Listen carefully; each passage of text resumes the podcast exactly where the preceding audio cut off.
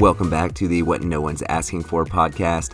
One of your hosts, Brian Burchick here, and today's episode is titled Tribalism. And really, uh, just raw conversation. Um, a lot of things come out of this that, frankly, are, are worthy of their own in depth conversation. So we look forward to those as well. But man, this one, um, I think, strikes very deeply um, in so many of us as we're being honest about what's going on inside and kind of how we approach the world around us. So I think you're going to really enjoy this. And what's crazy is that this is actually the second to last episode for season two. So we are wrapping up season two. Um, again, there'll be another episode, uh, one more after this, uh, and then we'll be on just a little bit of a pause. But while we're paused with new recordings, we are doing a live event. We're going to talk a lot about this in this episode at the beginning, so I don't want to just go crazy on it. But April 29th, it's going to be awesome. Check it out. You can see it on our Instagram, on our um, website, wnafpod.com. We'll talk more about it in the episode, but we're super pumped. Would love to have you join us for this. Um, and the the ask on that is, would you share a question with us? Could you submit a question for us that we can respond to in that live event? Um, we'll be recording it, so we will release it too. Um, but could you, if you've ever been listening and thought, but what about this? Or, oh, y'all didn't mention this. Don't you think this? Um, any of those interjections or curiosities, send it to us. Send it to us because we want to address those um, as best as we can. And specifically at that live event, those will become sort of the, the basis for what we get to dive into. So, super excited for all that. And thanks for being with us here as we're wrapping up season two. It's been awesome. And um, let's go ahead and dive into tribalism.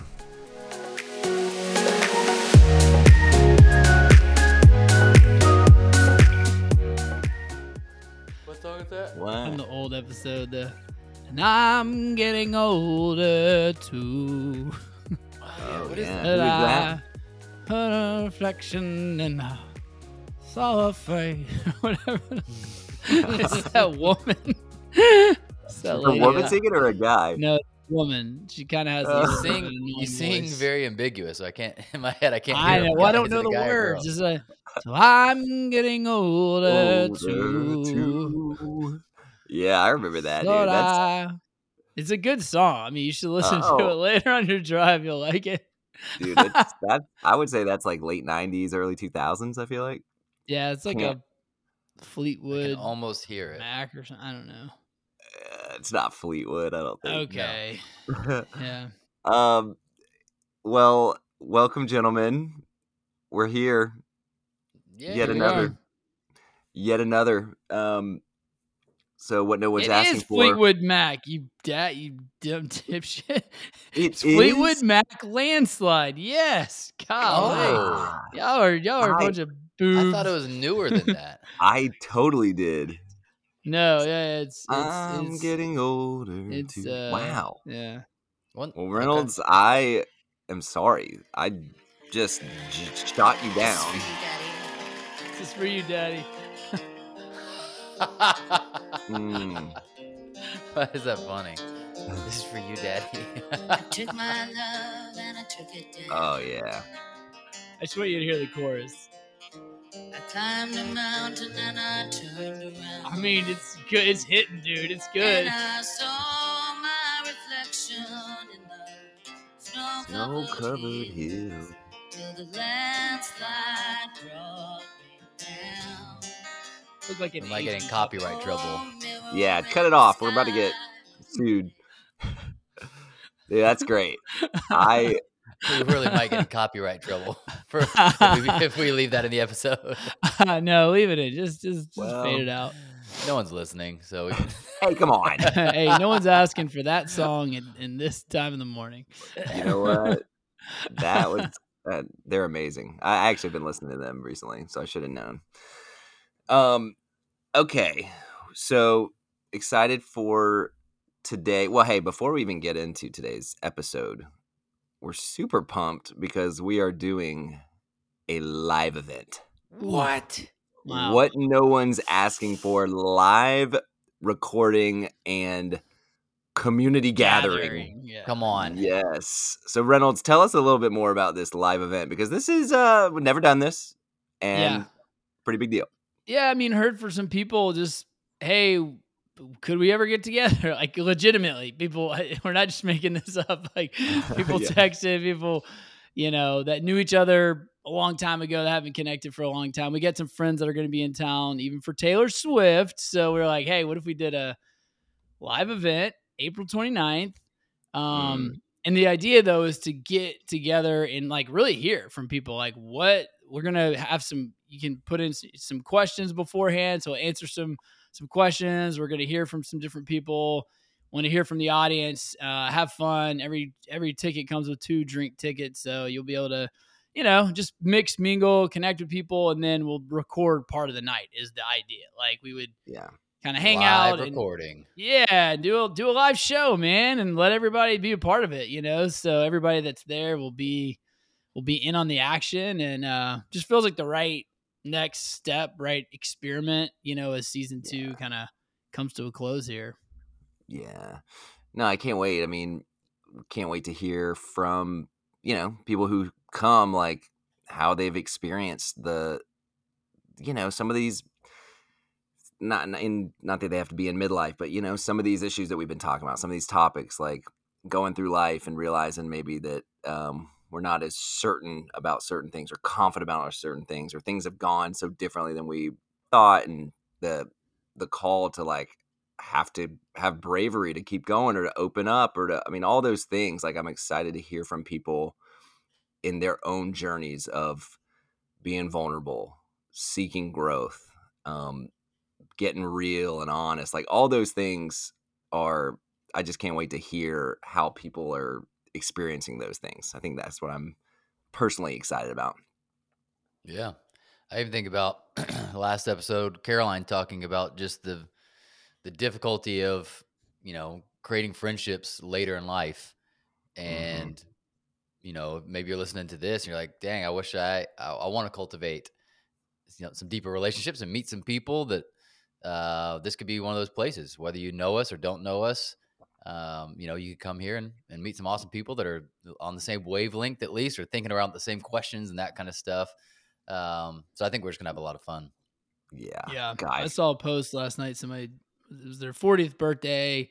Knew this person from high school, and um, they're just saying how grateful they were for like friends. Like, thank you for coming to like To my party. be with me yes and and say talking about the loneliness like uh, especially even in men like the loneliness of men and, we're- and we're basically just encouraging people like just reach out like ask Yeah. someone you know to go for a beer or coffee or just like kind of initiate and so this is our way of just inviting you in saying hey yeah if you've if this has meant something to you and and you want some you want more connection like this is a great place to to do that. Yeah. I'm curious what happens in the room when you know you got you've gone through some of these things we've talked about, and then you you find yourself in a room with other people, and you're like, I'm not alone. like I'm not the only one. Like that's such a powerful feeling. Like such a good bonding feeling. So I, I think there's going to be. I'm just interested what's going to happen in the room. Like as we start to talk and Mhm. kind of open it up for some conversation. Like what's possible in that room. Like that's what gets me excited. There's kind of a charge. There's an energy to that.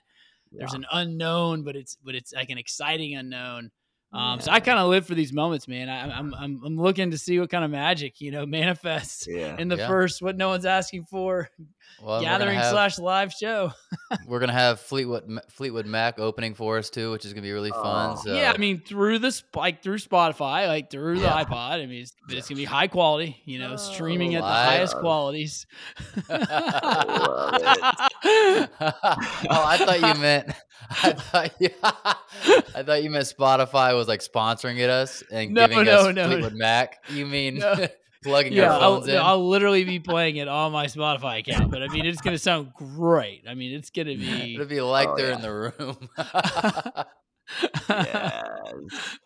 Well, good. nothing nothing would make me happier than if there was some people there who we don't know at all. Like that would be so cool to me if there were people who maybe we don't have any relational history with other than just this interesting funny thing of connecting via podcast. Um that would be awesome. I don't know if it'll happen, but I'll just say if we'd love to have you. Um, so yeah, the details of the live event, um, Reynolds, you kind of want to talk through just like where they can find information, that kind of yeah, stuff. Yeah, so we're gonna have a, a Eventbrite link, you know, on our social media, you know, on on Instagram, the WNAF Pod Yeah. uh, account. We're gonna have the link on our website, WNAFpod.com, and you can also leave us a voice message there. You know, reach out to us. Um, our big mailing list, man. We got to send out a mailer about this. I haven't yeah. pulled that lever yet, but you'll be getting a little message from us and uh, and then also in the the show notes, if you will, Okay, there will be okay. a link to Yes. the event bright, and I think there is going to be a, a special if you. It's like twenty five bucks for one ticket, but if you there's going to be a, a two ticket, you know, price that's got a little discount in there. So Little bring a friend, two. Yep. duo Yep. ticket. And it's going to be, you know, more details to come, but it'll be in the city of Atlanta um, Mhm, for all of our national and international listeners. If you're flying in, Right. um, it'll be uh, Drew, don't laugh. Uh, some people might be flying in. Um, so anyway, it's uh, in the yeah. city, April 29th, thinking like a seven thirty to ten. This yeah, eat your after dinner, before and come drink with us. Yeah.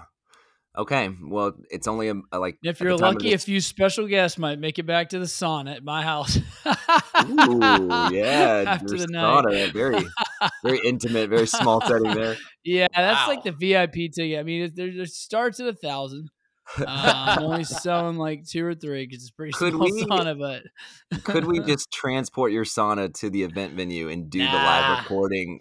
I, but I want us in the sauna for the live. I mean, we could do a People recording just from the watching sauna, us in not the live. sauna. Yeah, that would be so funny. Oh Uh, my through the glass. it barely Oh, fits in my a little. All right, well, space. it is it is not going to be a huge event, so limited limited tickets. So get them fast. I think as of yeah, I think it's right now, like it's fifty. yeah. So I mean, we uh we're you know not not even two months out at this point. There's you know a month and a half or so time we're recording this. So get those quickly and um yeah, let's so let's jump in here and um we today's episode we are going to talk about a phenomenon, a tendency of humans. Um, there's other things you could say about it, but it's um, something referred to as tribalism. And tribalism is like so many things we talk about on this podcast. There are like clear benefits and negatives, pros and cons. And so I want to start just talking about um, rather than giving like lots of hard definitions and sort of this more academic, you know, defining of it. I want to kind of just talk about how you guys, um, kind of how you experience the benefits of feeling a part of a tribe, um, kind of as you grew up, as you kind of went through early adulthood, like because I mean the the the idea is simply that as humans we have this tendency to really form groups based on shared characteristics. You know, whether that's ethnicity, your religion, culture, um, and so like when y'all think about growing up and everything, like how have you experienced some of the benefits of feeling like you were a part of a larger tribe or community that shared some of those common characteristics. Yeah, my mind goes straight to like a team, you know, because I just coached this like fourth and fifth basketball team, and it's like, dude, it bonded us, man. Like, come on, we want to win. Like, you guys Mhm. want it? Like, we're gonna beat them. Like, it was like us Yes. against them. Like, and that is Yes. the point. It feels so good to like get into some of those spaces, you know, because it's not like we're killing them like in the olden days. Like, we gotta kill this tribe Yeah. to get the bananas or whatever. It's like, no, we just want to beat you in basketball. But yeah. even see these little get the kids like bananas. yeah to get the resources but these these kids like they did they i saw their friendships grow i saw them get way better like in their it just in the sport um and part of that was because they like didn't want to let their team down it's like man i want to contribute like i want to make this team good like i want to be a part of a winning team and I mean, I tell you, it felt good. Even as a coach, felt good to win. You know what I Oh mean? Like when we lost, like I didn't think about it for more than a day or, or two, not a week. but uh yeah, but it was like you feel the emotion of that. And um man, I just thought this is so because I know I experienced that as a kid yes. and how healthy it was for me to like grow, push myself, you know, again, want to help. And then the benefits. Like, dude, these kids, I mean, you know, my son scored, he didn't score at all last year. He scored for the first time. Everyone's going nuts. Like, I'm like Oh, on the yeah. sidelines, like with the other coach, like, can you believe it?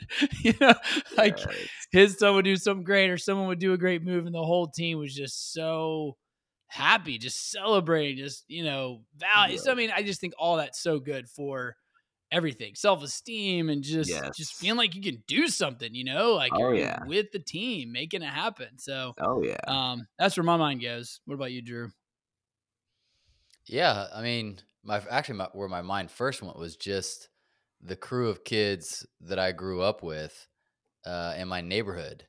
Like that was my Mm. first tribe outside of my immediate family, and there's just a safety. There's like a Mhm. you know who you know who your friends are. You know that you can be yourself with them. Like there's a creativity that comes inside of that safety. You know, like um meaning like once you get past the am i in do you like me whatever like Yeah.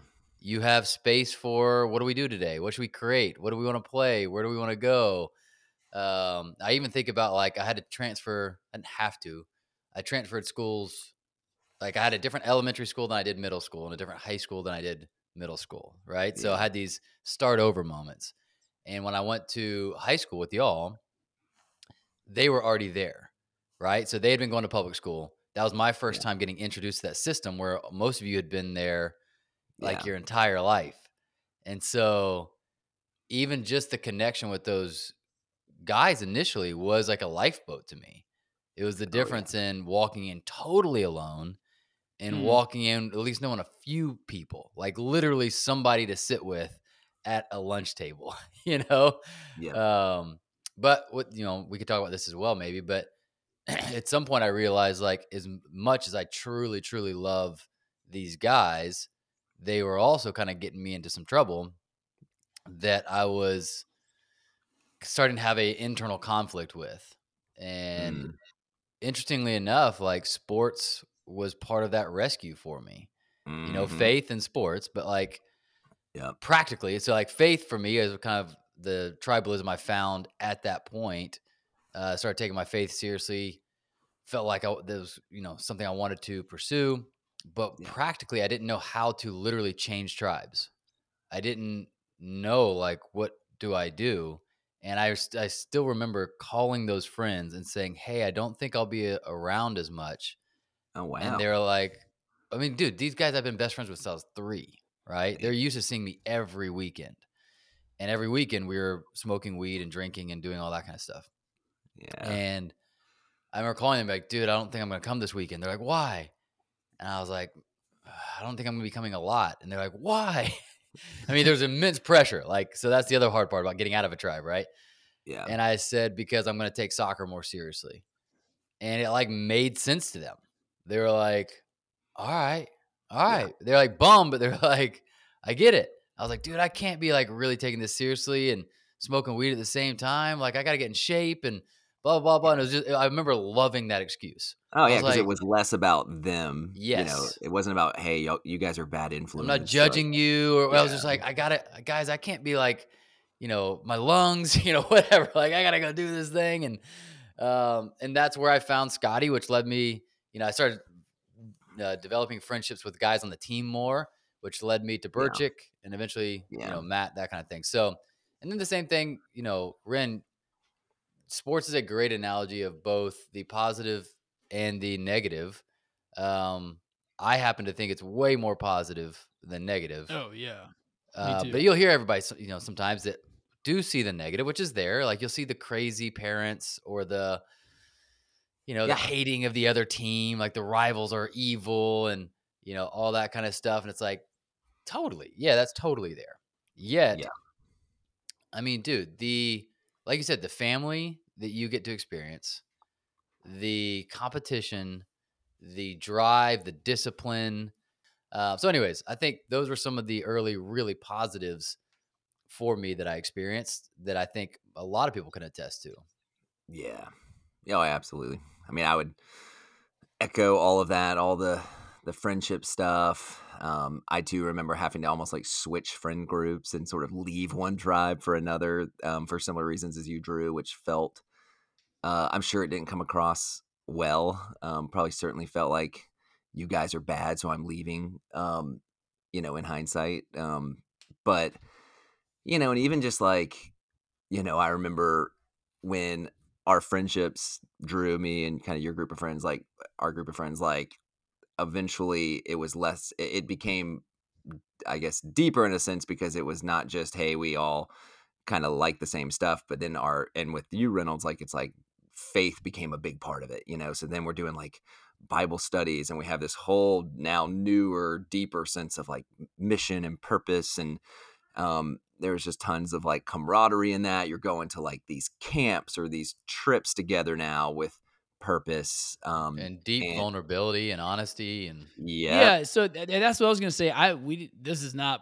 I didn't think about this at all when we are thinking about this episode, but it's like, man, what actually drew me in to, um, like connecting with you guys, and then really kind of some ways like merging with some of the group that y'all had, not everybody, but yeah. uh, some people was like, dude, I've been, I've been, I've had this level of vulnerability. I would call it like medium vulnerability, but I think I had a desire for that like high vulnerability. Yeah. And I remember feeling that with y'all like that. So that's what drew me in was like, dude, this is what I've been looking for. And it's funny that now 20 years later, we're doing this podcast. Oh, yeah. And it's all about like, vulnerability. Now it's just like, hey, let's be vulnerable and like record it and make it public. yeah. But I think probably the people that like this like that aspect of it. But I just don't want to. That's a big deal. Like, oh, I don't oh, know. As you were kind of opening sure. it up, I was like, huh. Yes, I did feel that safety to be like, just say everything. like, just yeah. like oh, feeling yeah. known and feeling like you can just yeah, be vulnerable. Like what a powerful connector, you know? Yeah.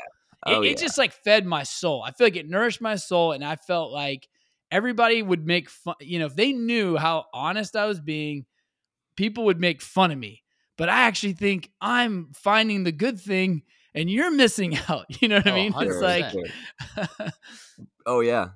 Yeah. I mean, it's like, in that context, I mean, we were encouraged to talk about what we're struggling with, you know, because there was like this desire to grow, to be this like, you know, good, like spiritual, moral person. So, like, we were talking about struggles. We were encouraged to like be really reflective. I mean, that's when like journaling, you know, started to become a thing. And, but yeah, I mean, like, all those things were very like nourishing and on top of it, you know, obviously to like have these friendships and you have fun together and all those things. Um, so thinking about all those benefits, um, like I said at the beginning, though, it's like when it comes to tribalism, and and you know, we hit on all these. I think in one way or another, hit on all these benefits that we talk about with this. There's social cohesion, right? That sense of belonging. We talked about the support that you can find during safety, difficult times. Yeah, that's what I'm hearing. Safety. Yes. Safety. Yeah. Like um you also kind of get like this whole idea of um you know like influence and even power dynamics begin to form which can be positive where there's leaders who are um kind of using that gift and kind of leading the way um which i think stuff. that was a what's that yeah you can pull your resources you i feel like stuff. you can yeah more is possible um, yes Yes. You get and stuff done. Absolutely.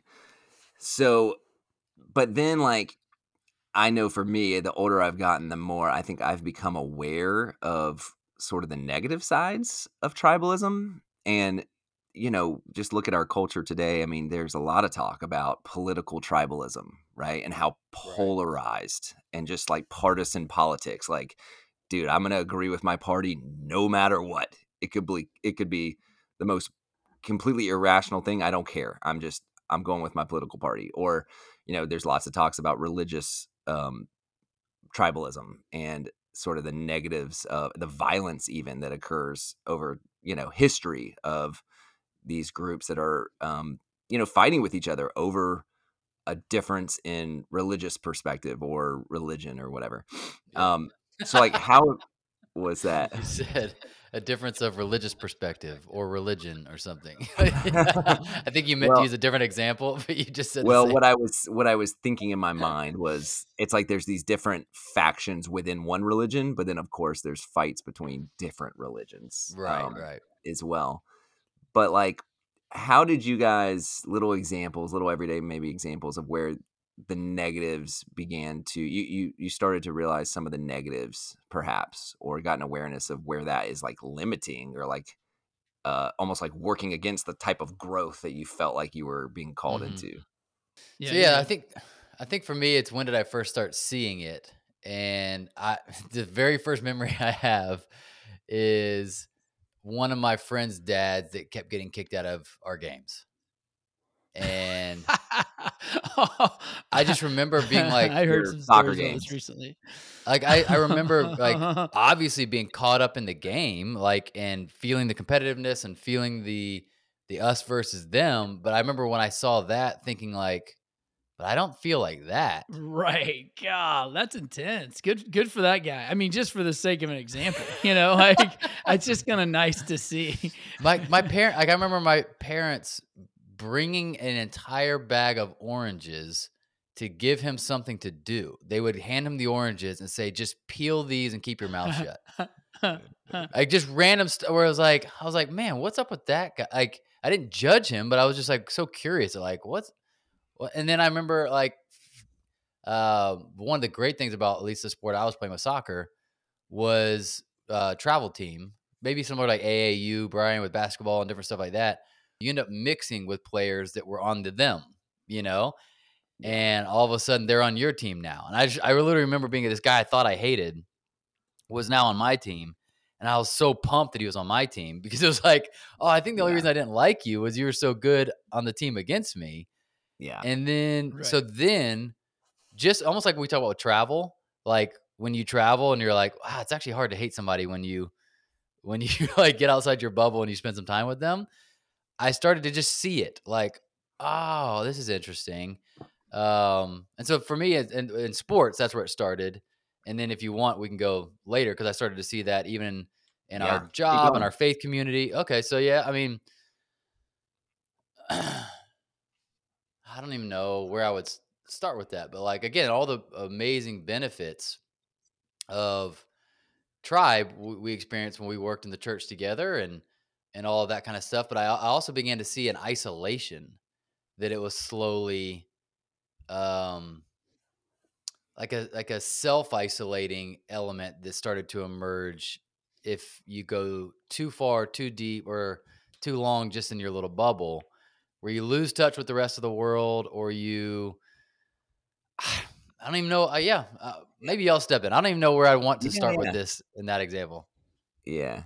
Well, I, I remember, um, and you know, again, like super grateful for all the experiences, but I, I do remember at times, you know, leading in the church and kind of sitting in, you know, meetings or something and kind of feeling like what we're doing matters more than anything else in the whole world. And like the work that we specifically at, at in our church that w- the stuff we're doing no one else is doing yeah Like, yeah, this yeah. is so special. This is so different um, that we are so important, kind of.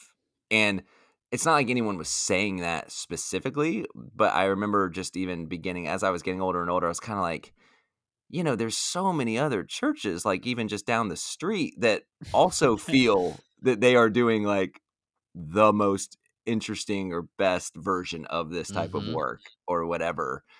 And so, uh, you know, when you say that it was a little, you know, isolating or whatever, or just kind of keeps you in that bubble, I, I certainly think age and experience, you start to become more aware of that. And when you're younger, there, uh, like we talked about this, you know, ego journey, you know, you're kind of building up that ego early on. And man, there, there's again, I I think the experience we had, there's a lot a lot less healthy ways you can build up your ego, but I do think there was quite a bit of that in some of these early jobs where it's like, oh man, what we're doing is so special and and and probably unspoken in my mind, it was like, man, what we're doing is like more important than what other even Yeah. even other churches are doing or you know whatever.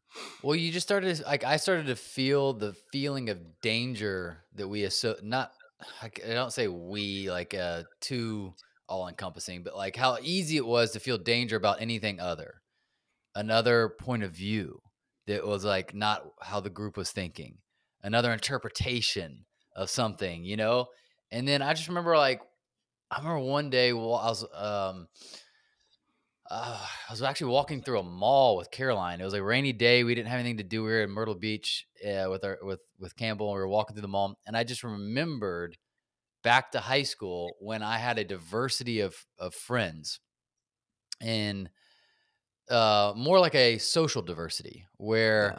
I had like my sports friends, but then I had like you guys who were like my sports, but also like faith, like my tightest group of friends. But then I had these other guys that I was just friends with that were not, you know, Christian at all, didn't play sports at all. And I was this bridge between all these groups. And I just liked, I don't know, I liked it. I like like it felt real. It felt like real life. Like, and I remember being like, it was in that moment that I realized how little diversity I now had in my life. That like that one tribe was so strong that my whole life was people that were uh, in that tribe and I was like, man, something is lacking. Something some Yeah. vibrancy to life is now missing because of this one note. Like that there's not a Yeah. diversity of tribe. Does that make sense? Yeah. For sure. No, because I mean, the, what the way I would describe it is there, and this is where I started getting uncomfortable. Oh, someone's different from us. They have a different point of view, like you're saying. That's a threat. Threat. Mm. Their yes. difference is a threat to our group, which I Yes. think is actually untrue. It's a misnomer, but it's like, no, no, no. If it's different, i- i- it's going Slippery to slope. weaken our bond. So we have to be right. You're wrong because that makes us feel safe and, and comfortable. Because if you have a different point, you could be right, then that threatens our group's Yeah. position, our power, our point of view. And is and I just remember feeling like, Ugh, I don't really like that. Like, if we're right or good or great or whatever, if you're a good team, like why do why do we have to be better than them for us to be good? You know what I mean? Yeah. It's so it's that threat thing Yeah. and um and that's where I started to be a little uncomfortable. And dude, that's what's hard. Like, I mean, I got a theological degree. I went to graduate school Yeah. and got a master's in theology. I mean, it had a leadership focus, but it was like Yeah.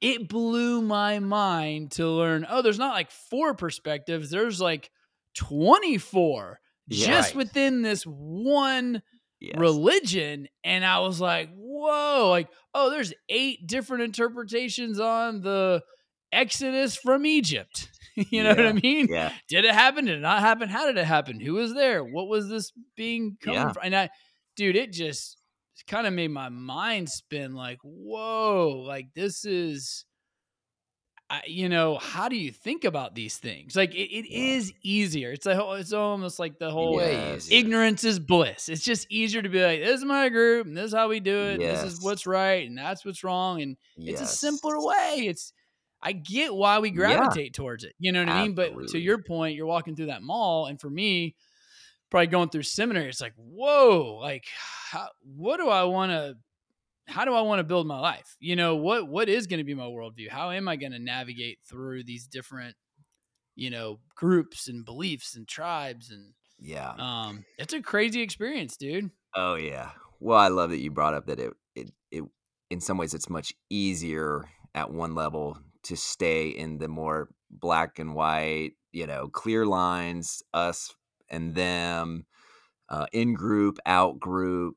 Good um, guys, bad guys. Yeah, Yeah. I mean, dude, there's something honestly, like I've thought about this, like there's a lot of, you know, 65, 70 year old dads, white dads probably specifically, that you know, Fox go. News Fox News is on 24/7. It's That literally on 24 7. And I've often thought about it like, man, it's probably like a comfort. It's like a comforting like blanket that it's just it's always like a weighted there. blanket. yeah because it does it does this thing where it, it reaffirms the simplicity of this is your tribe this is we are you know right this is the perspectives these are the the ways we think about things and it's it's a comfort it's a and we make a whole lot of money for you to just keep on, you know, Yes. believing the same stuff. and, and and cnn's the same way on the other side i'm not saying one's better we than the other but yeah, I was about to say we have to say that if we're talking about tribalism, Yeah. like we have to because no, I know. Yes. I, I don't have a dog in the fight. I Each- mean, I don't I'll, either. I'll read articles from both. I mean, I want to just dip my toes in all the ponds. I don't have a dog. everybody's doing. Either. I don't even watch any of those. I'm just Yeah. saying I, I find it hilarious because I've lived in city and I've lived out of city and I see Yes. each tribe always thinks they're the they're the open minded one and I'm In like well, city's better. we're always then you- thinking we're still coming back to this tribal way of thinking. It's Fox News is the problem, CNN's the problem, whatever. yes But you're right, Brian. Like I think there is a comfort to it, and even if you guys think about like the the more truly confusing and scary stuff that happens in life, like there's Yeah. confusing and scary stuff. Like we went, I was looking through old photos yesterday, not on purpose. The kids just like every now and then scroll through my phone, and they randomly landed in during the lockdown, and so I like we're like looking at photos and videos of us during quarantine, you know. Mhm. And I'm like, holy shit, it's already like it's already somewhat of a distant memory. But Mhm. like we went through like a what's happening? Are people gonna die? Oh, Are we yeah. gonna die? Like, is life ever gonna be the same? And that's actually a time where it's not helpful, but it is comforting to have your tribe that's like, you know who the problem is? Blank. Whatever. You know why this happened?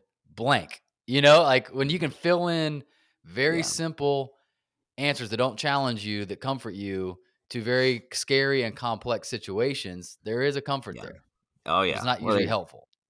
Yes, that that idea of like group think, you know, where it's like you're just kind of conforming to the group instead of you know, you're kind of giving up this independent or critical thinking to just kind of go with it and and you know, I mean, I think the the challenges. So if in some ways Well, hold on. From your life, though, we, we talked about from our life where we first saw it. Like, yeah, where did you start to see through it? I mean, obviously, you have a different perspective than even Matt and I, with even just the makeup of your family. Was it was it yeah.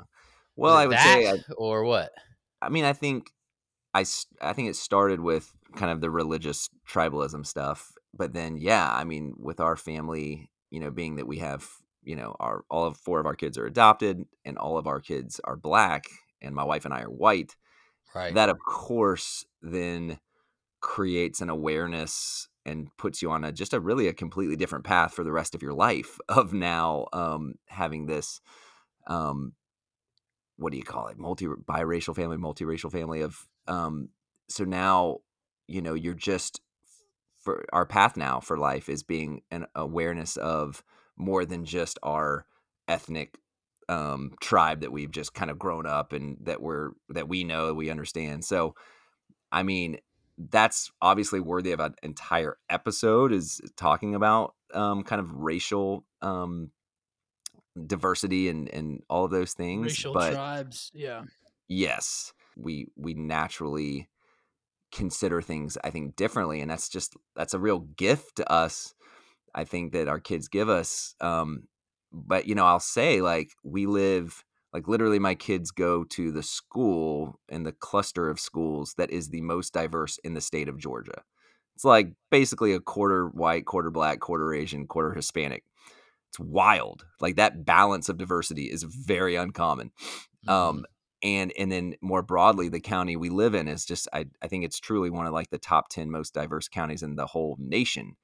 So i'm sitting here experiencing the messiness of diversity the messiness of when there's lots of different cultural tribes trying to do life all together and there's there's real challenges right? I mean it's like there are a lot of differing experiences different opinions different perspectives um different politics and it's tough man. I mean there's a lot of um there's a lot of transition and change um, that's happening, and there's lots of fears, right? You you don't that you kind of fear what you don't know, and so there's you're seeing, and, and I'll just say this: it's like I have plenty of moments where my kind of evolutionary tribalism will just knee jerk come out.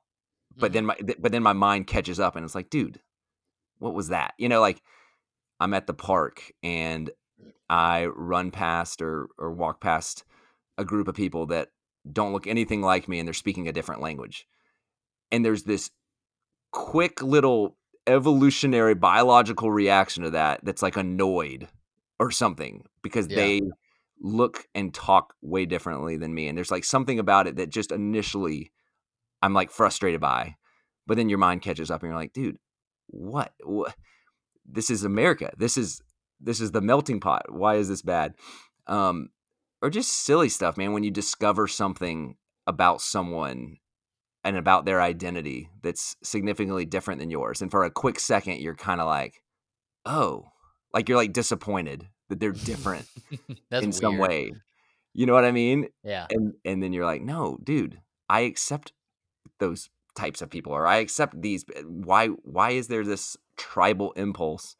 Um so i think where we could kind of go from here is like you find the benefits but then maybe as you get older you continue to grow in awareness and see some of the negative sides. You see some of the i don't know just all the kind of stuff we began to tap into and so maybe we kind of move now into like what does it look like to try to pursue the benefits but then also like how do you overcome or let go of those limiting factors where you're essentially like staying in somewhat of a bubble of thought or whatever and losing out on the diversity?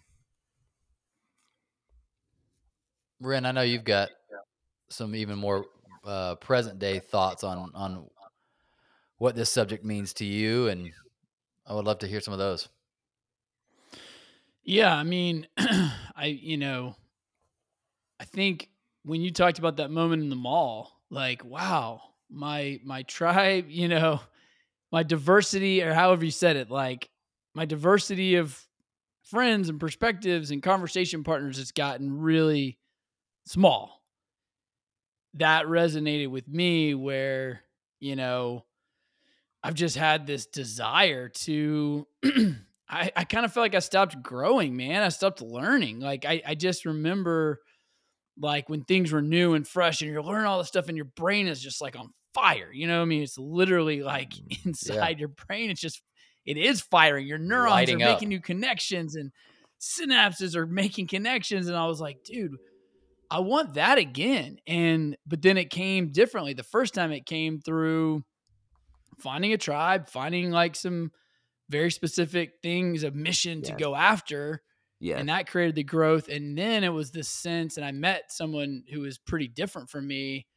And they started, you know, sharing with me stuff. And, and it was like, wow, I think the next stage of growth is like getting way outside my tribe. Like I need a new tribe in a sense. Not like I'm leaving the other one. I, I need some new connections. I need some new relationships. I need to go some new places, you know? Um, so there's, this, I- I'd love to read y'all this quote. There's this awesome quote from, uh, the Medici effect, which is kind of talking about how that, that whole, the Renaissance potentially happened. It's just a theory, you Mhm. know?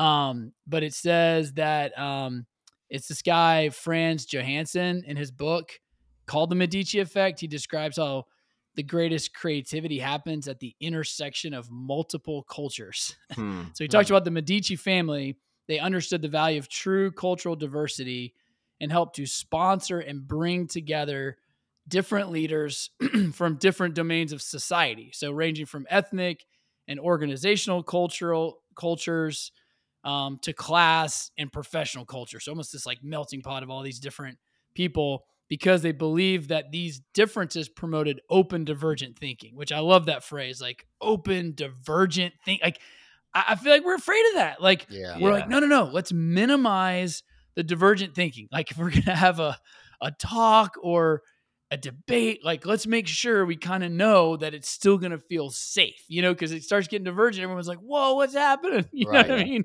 All the tribal things start going off. But this was their whole premise that that actually promoted like these breakthroughs in in creativity and in innovation. And so he goes on to say some people labeled it as rebellious because they these gatherings were questioning traditions and rules. Um, but these leaders were now able to search for answers where other people had never looked before. Um, and then there's this specific quote by Leonardo da Vinci. You know, I'll stop here, but he says, you know, he, he could be defined as defined as maybe like the the the epitome of like a Renaissance man you know but he believed that to to fully understand something you had to hear it from at least three different perspectives and i remember reading that and just being like what like that's like that's not celebrated right now but like i think that might actually be wisdom like mm. what if to be a good politician you had to truly you know hear and under and, and value three different perspectives on any one thing like to really understand it. Like to me, I'm like, dude, that's wisdom. Like, so I want that. You know what I mean? And I know we have to like break ourselves out of that. Um, to even just hear, like, dude, I hear a divergent opinion from what I think about something, and it makes me uncomfortable. Like, yeah. I get defensive. I'm like, well, whoa, whoa, whoa, like, where, where are you getting those facts? He's like, because, because this has been my experience. You know what I mean? It's like, it feels like it's challenging you know, my whole life or something, you know, everything, yeah. you know what I mean? So it's like all those fear responders, the fight and the flight just come up. I mean, dude, I'll get in some conversations where someone's bringing a strong opinion I'll find myself literally just leaving the room. My body can't handle it. I just get up and move away. Yeah. I'm like, well, in one quick example, like when you travel, like, and again, where I'm used to being in the in the majority. It's like yes, I'm white, I'm a man in America. Like I I can kind of go anywhere and probably feel mostly homey or whatever. Like that's my privilege. Yeah. You know, you travel somewhere else, you go in a different culture, especially when they're speaking a different language and you don't know how things work there. I mean, that feeling in your body, you're like, oh, whoa. Yeah. I'm a fish out of water. Like, yes. can somebody help me? Like, yes. you're dependent, you're needy. Like, you just don't know. You're like, I am out. I am not. Yes. I am a minority. I eh, people are looking at you like you don't know what you're doing. You're like, I don't know what I'm doing. Like, how do I pay for this? Yeah. What is that called? What are we eating? Like, yeah. I mean, dude, you're in. But again, where I used to be maybe more afraid of that in, in a younger age, now I'm like, dude, I if I don't have that, I'm gonna get stuck. I'm gonna yeah. get stuck in my way. Yes. And man, it makes you almost feel like a kid again. It's like ch- your brain is almost like yeah. a young child where you're like, whoa, everything's different. We got to start over, you yeah. know? And I was telling y'all before that the one benefit I've seen from that, one of them is like, it makes me question my assumptions. Like, dude, I yeah. even a simple place like going to South America, you know, and they're just speaking Spanish, but it's like, whoa, I thought everything was like this, and now maybe everything is like this. And somewhere in that suspension of like what's true, innovation can happen, right? Like yeah. new thoughts. Like maybe some of my assumptions are wrong. Like, dude, I mean, again, I have this every time I travel where I'm like, maybe I've been thinking about my whole life the wrong way in a good way this time where I'm like, what's possible? Like, yeah, we do this he there, but here they do it like this. Like, are we all crazy? Like, did they, you know, it, so again, it's just that disruption Yes. Um, absolutely. That sparks all these new possibilities in the yes. brain. I don't know. What, what, I mean, yeah. Come back at me. I'm, I'm kind of just getting high on this idea because it's just, it, it's, it's wild, dude. I mean, isn't that crazy that that can happen? Oh, yeah. well, and I mean, you're describing seeing, you know, getting some of those benefits from, from travel, um, amongst other things. And I would say, even just, again, when you live in a place where you're kind of exposed to diversity, whether that's, you know, ethnically, religiously, whatever, you do just continuously get bumped up against people's different experience, different stories, different backgrounds, all those things. And it's like, it is uncomfortable, but there is, there is like this human connection that can be made that is just you, you can't get it if you're only with people who look like you or think like you or just Eh, it's like there is no other way to really find that broader human connection. Well, I will, I will say this: when you're when you're in one of those settings and you feel like you don't belong, okay, yeah, this is or not for you me. You don't know what's going on. Like I am the odd person out. I'm the minority, and then someone moves towards you to embrace you, to remind you of that humanness, to like meet meet some kind of need you have. Like it is so meaningful. Like it's so powerful. Like Yeah, um yeah, yeah, I, I don't know. I just I that I connect with what you're saying in that sense. Yeah. Like I don't belong. I I, I yeah, I don't fit in. Is anybody gonna accept me here? And then when someone does reach out with that human and, and you can you can even not even have language. Like it might be without language. It might just be a gesture, you know, or, Yeah. or some kind of sharing of something yeah, that man that that means so much and it feels so good. yeah. You know? Well, I'm wondering because Drew, I want to get to something that you said. I can't even remember if you said it prior to recording or not. Um, but you had made a comment that like I want to find my tribe, and or I'm looking for Yeah. a drive. and and so before we get there, because I want you to just respond to that.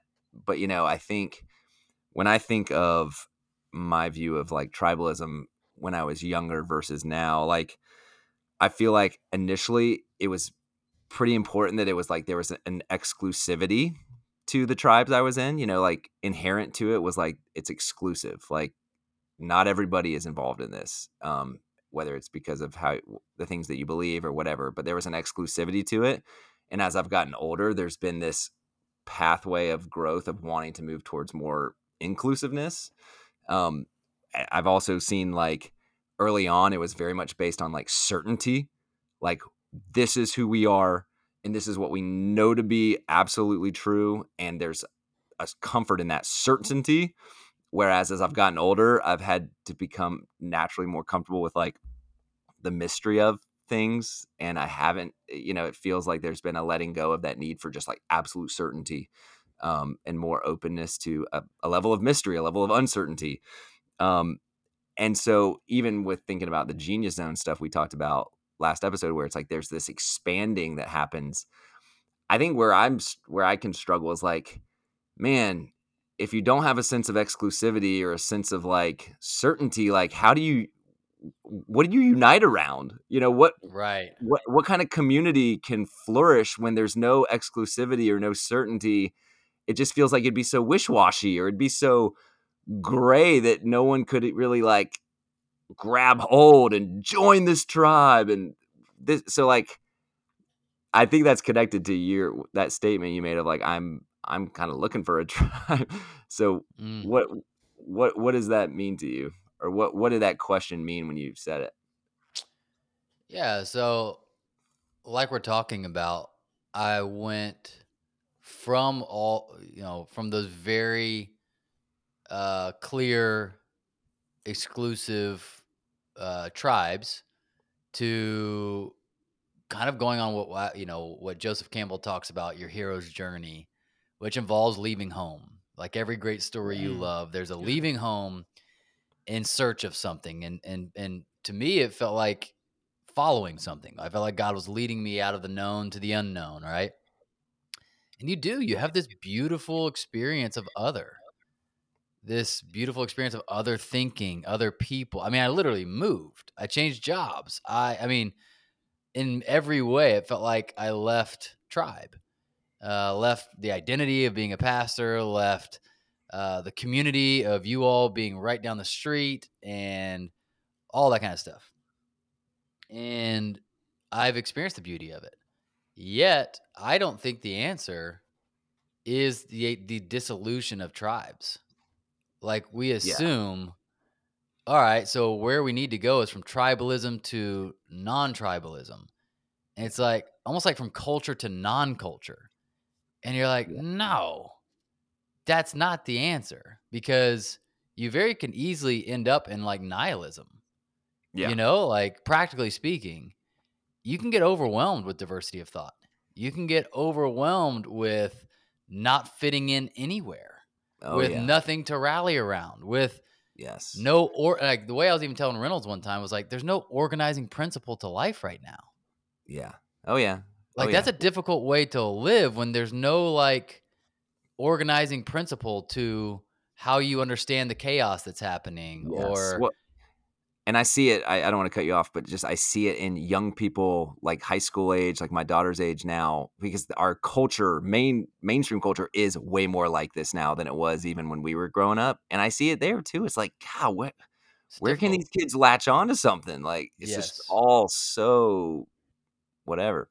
Yeah. So my, me and Caroline even talked about like we in many ways we wish we could go back to the simplicity of early tribalism. Like you were Right. talking about that comfort Yeah. zone. Like Yeah. God, that was so Well, easy. so many things are figured out for you. You're Yes, not dude. wrestling. Yeah. like you talk about like who am I? It feels like in early tribalism you get to show up and someone just gives you an answer or gives you like a name tag. And you're Yes. like, cool, it's as easy as putting this name tag on who I am and how I think and whatever. And, And, and that and that has been most of human history, by the way. Like if we can just zoom out real quick, it's like yeah, you're I live here and I Yeah. and I farm this rice pad and Yeah. this is Yeah. there's no thought. Like you didn't have all this existential correct. possibility. I mean, Your name is Smith because you're from a family of blacksmiths and you're going to do what he did and that's what you're going to do, you know? you, you wouldn't think about even doing anything other. It- Right. It wouldn't be that opportunity. Right.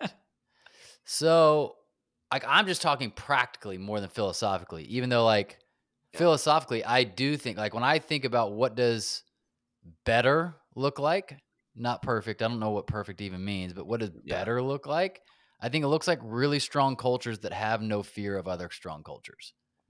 That, like, literally, like, that play. Like, you're talking about Brian, like, I would love to know, like, what's the full benefit and expression of having you know, let's say that that Asian community at your school. I want your like, what are your grandparents like? What's your relationship with them like, based on your culture? The values. Like, I want values, like, Yeah. but that like those only come from something that's established.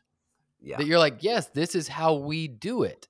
It's the problem when we has like way too strong of borders intellectually or values wise or whatever, where you see it as better than or in competition with, right? So, anyways, but just practically speaking, I'm like, dude, I see the value.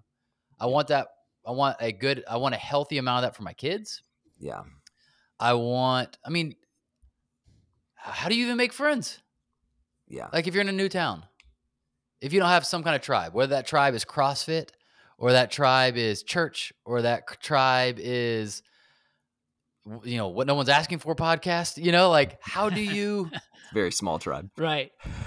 Well, and that that's that's what I was gonna say. Part of my vision is like, man, I want to, I want to see how I want to create some new diverse tribes that that have that diversity of thought to create new things. You know, mm-hmm. to stimulate progress, to innovate, all that stuff. But one of my favorite tribes that's kind of grown over the last few years is is this basketball tribe Friday mornings because it is so it's like the most naturally diverse group I'm a part of. Yeah. So basketball is the thing bringing people together, but then there's like there's Asian dudes, there's Indian dudes, there's white dudes, there's black dudes. Like it's just cool to see these blending yeah. of culture because you get to know people, you get to know a little bit of like their background or whatever, Yeah. who's connected to who. But like without the basketball, that that group never would have happened. Like we need something Yeah. Something that is do. bringing us together Correct. that we're motivated by. No one's doing it because they feel like they have to, but because that's the motivating factor. We're having fun. We're doing a shared thing. Then these relationships starts to form that are actually really healthy. Like it's it's helped my worldview. It's helped me understand, and like we can have these conversations. Like, and dude, we had this we had this gathering where everybody brought you know food together to cook. It's like meat, vegetarian, Baha'i, fasting. Like it was it was wild. I was like, oh man, I'm so glad like Yeah. we have enough safety to like talk about this stuff, you know, and learn Yeah. about it. And and so I, I that's kind of cool to Yeah. me. I, I know that's one of my desires, but I get your point, Drew. Like without something, how do you build those relationships? Like how do you even get into that? Oh yeah, because well, I mean, because I think everybody is going to naturally, naturally gravitate towards the comfort of people that are similar to them. That, and a lot of times it's racially, a lot of times it's similar upbringings. Like, I mean, even for me, like watching a lot of people in my area leave, I feel at a tribalism level like, am I doing something wrong? Like, people that act like me and kind of look like me, many of them are choosing to leave the tribe of where we live. It does something inside of me that makes me question my identity. I'm like, what am I doing something wrong? Like, people that feel and look like me and dress like me and have similar sense of humor to me, they're kind of leaving. That was almost word for word an Eminem song, wasn't it? Oh, I have no idea. Oh, I don't, Wow. I But I do- catch it. I mean, Look I like do me, dress like Birch- me, didn't Birch talk and like me. Oh, yeah. You're hitting a vein. Yes. Let's go. Keep going, Prophet.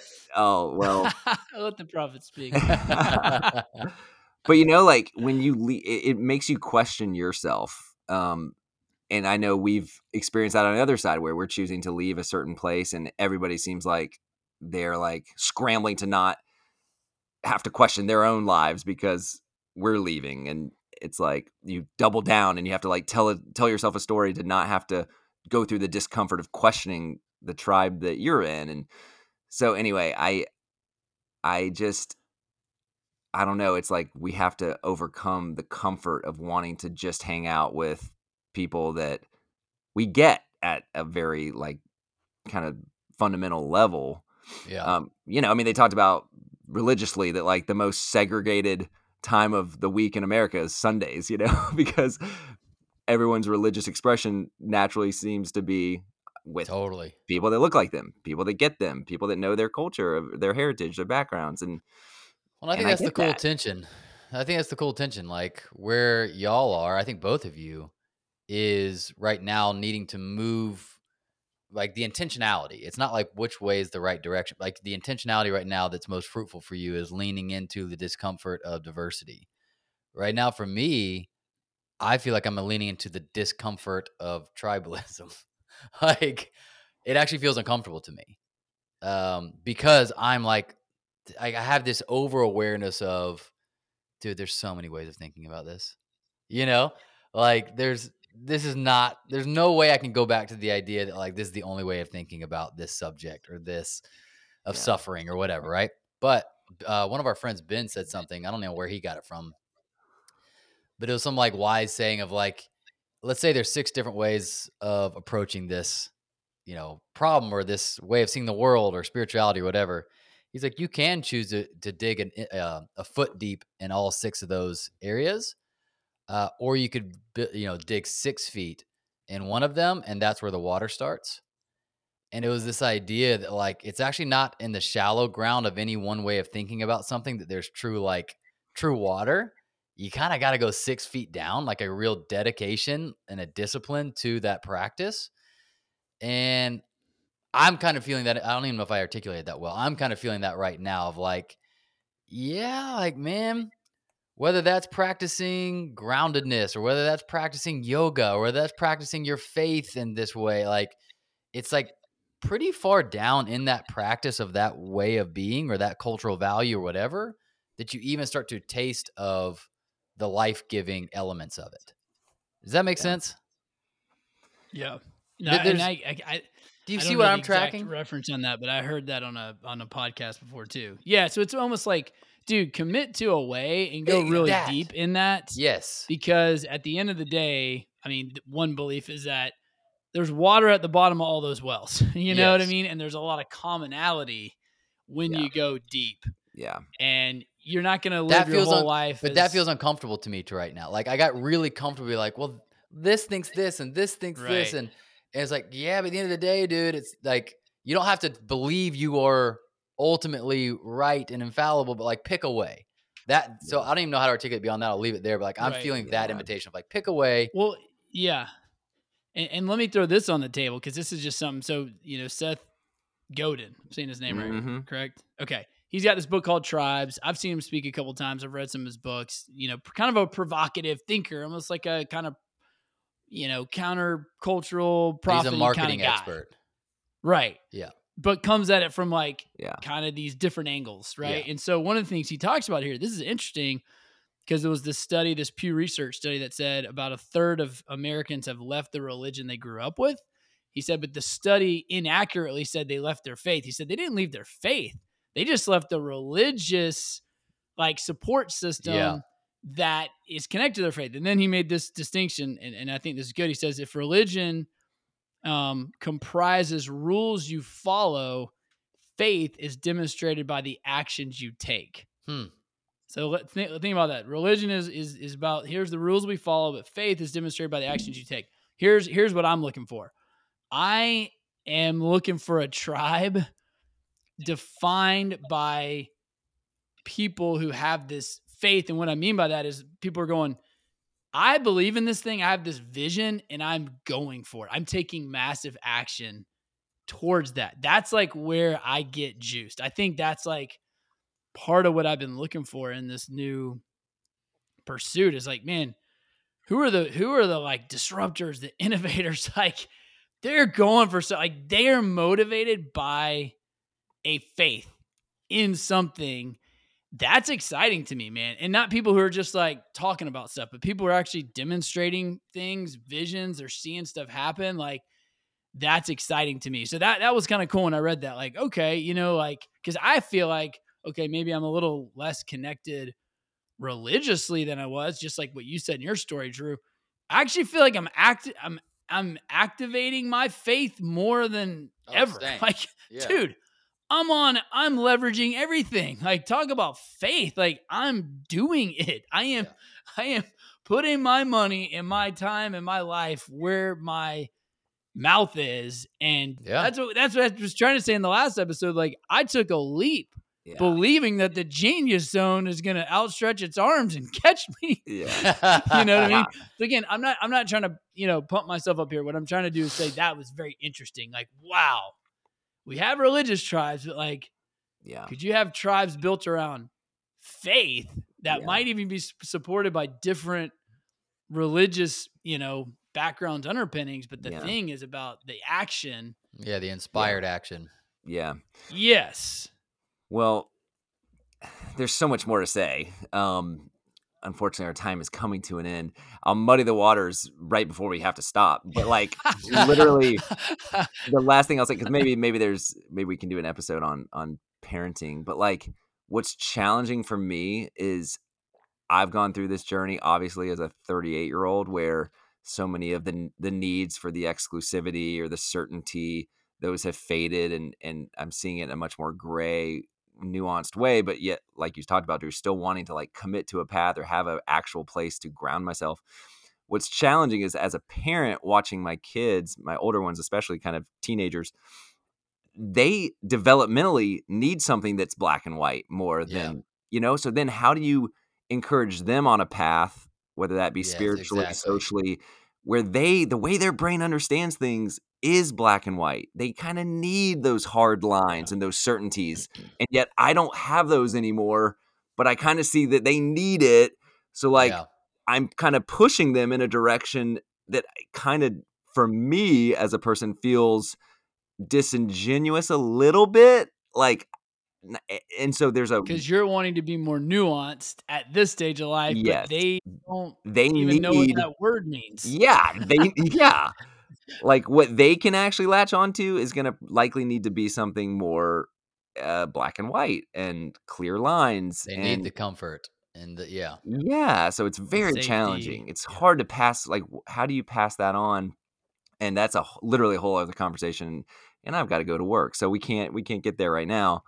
But I think this opens up all kinds of really fascinating things of this. You got to go to your work tribe now. This messy journey. Yes, I do. So, um, you know, thank you guys for kind of rumbling with this kind of stuff. Um, and I think we can um, kind of land the plane here, but definitely. I'll rumble. I'll rumble with you anytime, brother. Thank you. All right. Well, I love you guys. Love you. All righty. Peace.